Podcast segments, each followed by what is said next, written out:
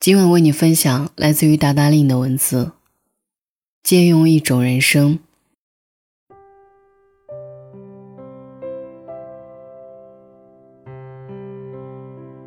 大部分的人生道理以及这背后的自我开解，我都是在别人的经历中得到的。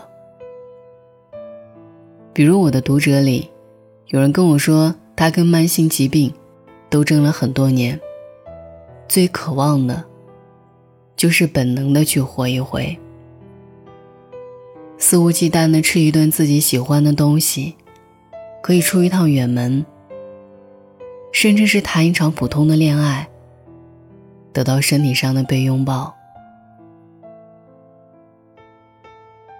我读到这个故事的时候，开始决定好好的善待自己的身体，尽量不让它因为我精神上过于折腾而遭受折磨。于是尽管会失眠，会熬夜，会疲惫，可是我总是暗示自己，务必先把眼前这一顿饭吃饱，记得提醒自己每天补充维生素。以及遇上实在找不到出口的时候，一定要以任何一种方式求救。前阵子有个女孩告诉我，她最厌恶的就是假期的到来。一开始是因为原生家庭经济上的贫穷镌刻在血液里的人的自卑，再后来是父母离异，进入了一个组合家庭，瞬间变成了一个多余的孩子。她说，不要看我不至于忍受饥饿，不需要遭受暴晒或者霜冻，可是我无数次为自己这种流浪者的角色而恨极了活着这件事。一边是要顾及学业成绩，另一面要受困于那些大人永无止境的争吵中，可是又没有其他地方落脚，经济不独立，人生不自由，每次都要陷入绝望，又得硬着头皮求全。我怕死，可我更怕活。我突然想起很多年前我的父母经历过一段痛苦的家庭战役，那个时候会有好些大人来问我，如果父母离婚了，你选择跟谁？我从来不回答这个问题，并非没有答案，而是我不想要这件事情发生。我是个孩子，我无能为力。后来的事情是，这个阶段不知道怎么就过去了，我并没有成为那个所谓被抛弃的孩子，可是这并不代表我就是快乐的。任何一个家庭的千疮百孔跟忍耐，都远远不是人们表面上看到的那样。所以尽管在这个家庭里貌似体面而完整的长大成年，可是我知道黑暗的那部分依旧在。关于亲密关系，关于婚姻围城，关于相处之道，关于自我个性的养育被破坏以及在重建。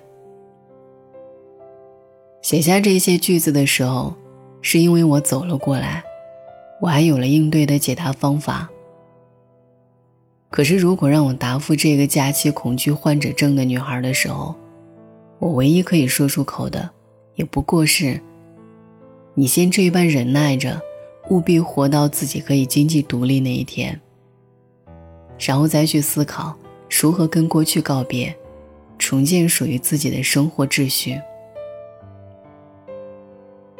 就是听到这个故事之后，我决定跟我父母开启一场很慎重的沟通。我告知他们，我从前为何失恋的理由，并不是不爱了，而是在于更深层次的两个人价值观相悖。我告知他们，我需要一些时间过渡，我并不是请求他们，而是我要得到一份尊重。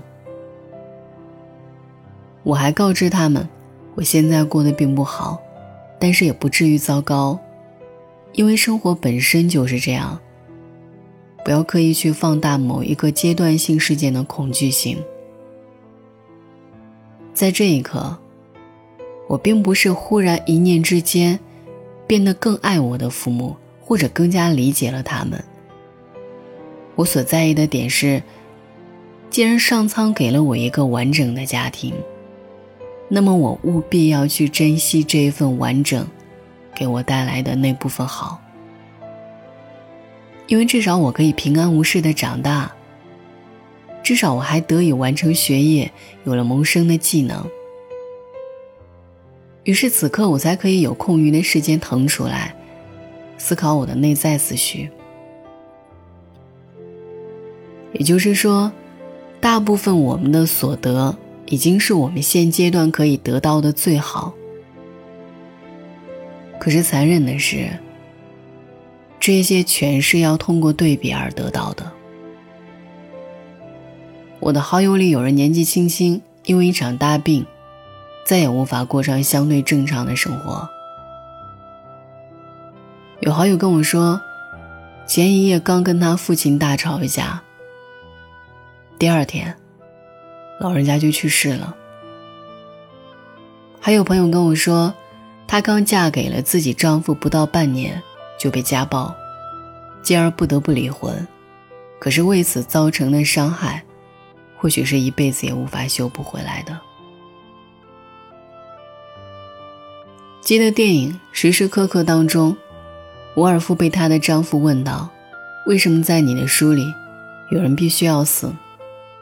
她回答，有人要死，为了让其他人更加珍惜生命，这是对比。这是我想要表达的，不仅仅是看别人的故事，而是借他人的一生来折射出自我个体的此刻、当下以及将来的路径走向。这一大段的梳理其实是想要回答一个前些日子被问到的问题，常常寻不到活着的理由，只是贪生的欲望和父母的牵扯，除此之外，自己如同行尸走肉一般。为何明明没有受到生命的暴击，却怎么也对他爱不起来？如果是从大层面上来说，我的回答是，这一场人生之路，大部分人的生活也不过是雷同的。其实我们都知道，不过来去一场。可是落入到个体的具象生活中的时候，那些关乎于喜怒哀乐的体验，真的也只有你自己可以感受。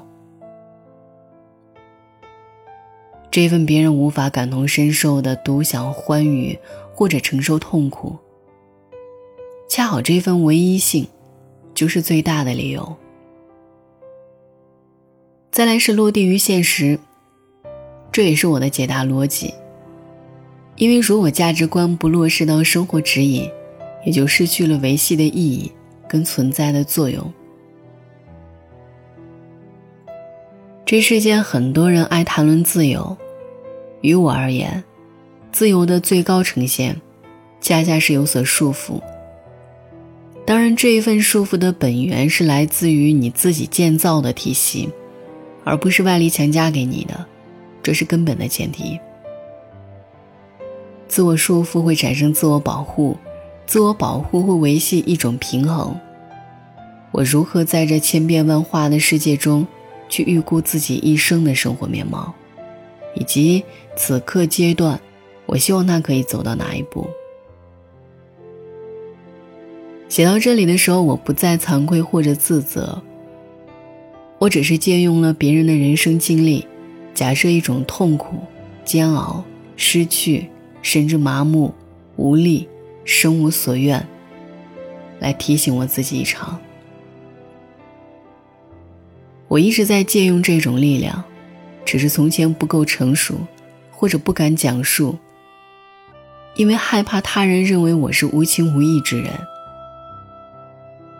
可是此时此刻，我恰好认为，在这一份借用之外，我可以在心底心悦诚服地接受。逃避本身并不能给我们的生活带来安宁，唯有勇敢面对，才可以得到选择的权利。记得导演小津安二郎说过一句话，人生和电影一样，都是以余味定输赢的。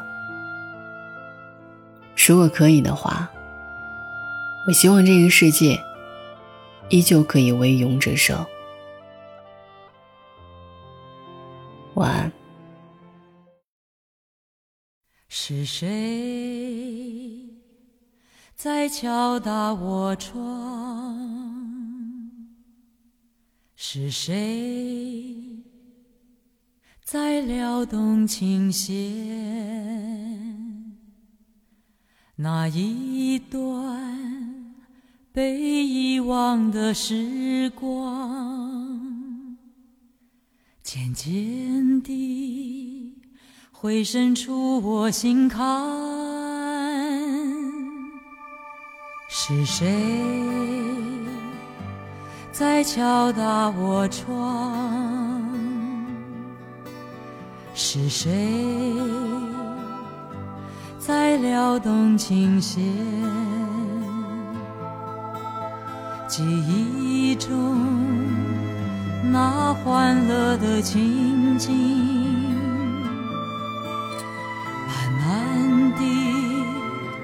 浮现在我的脑海。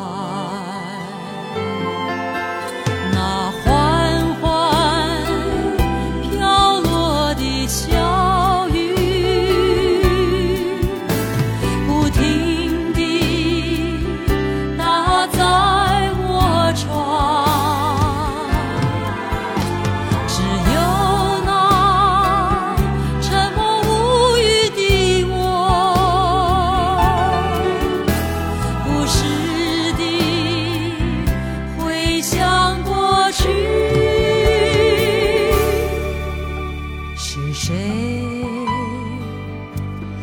敲打我窗，是谁在撩动琴弦？记忆中那欢乐的情景，慢慢地浮现在我的脑海。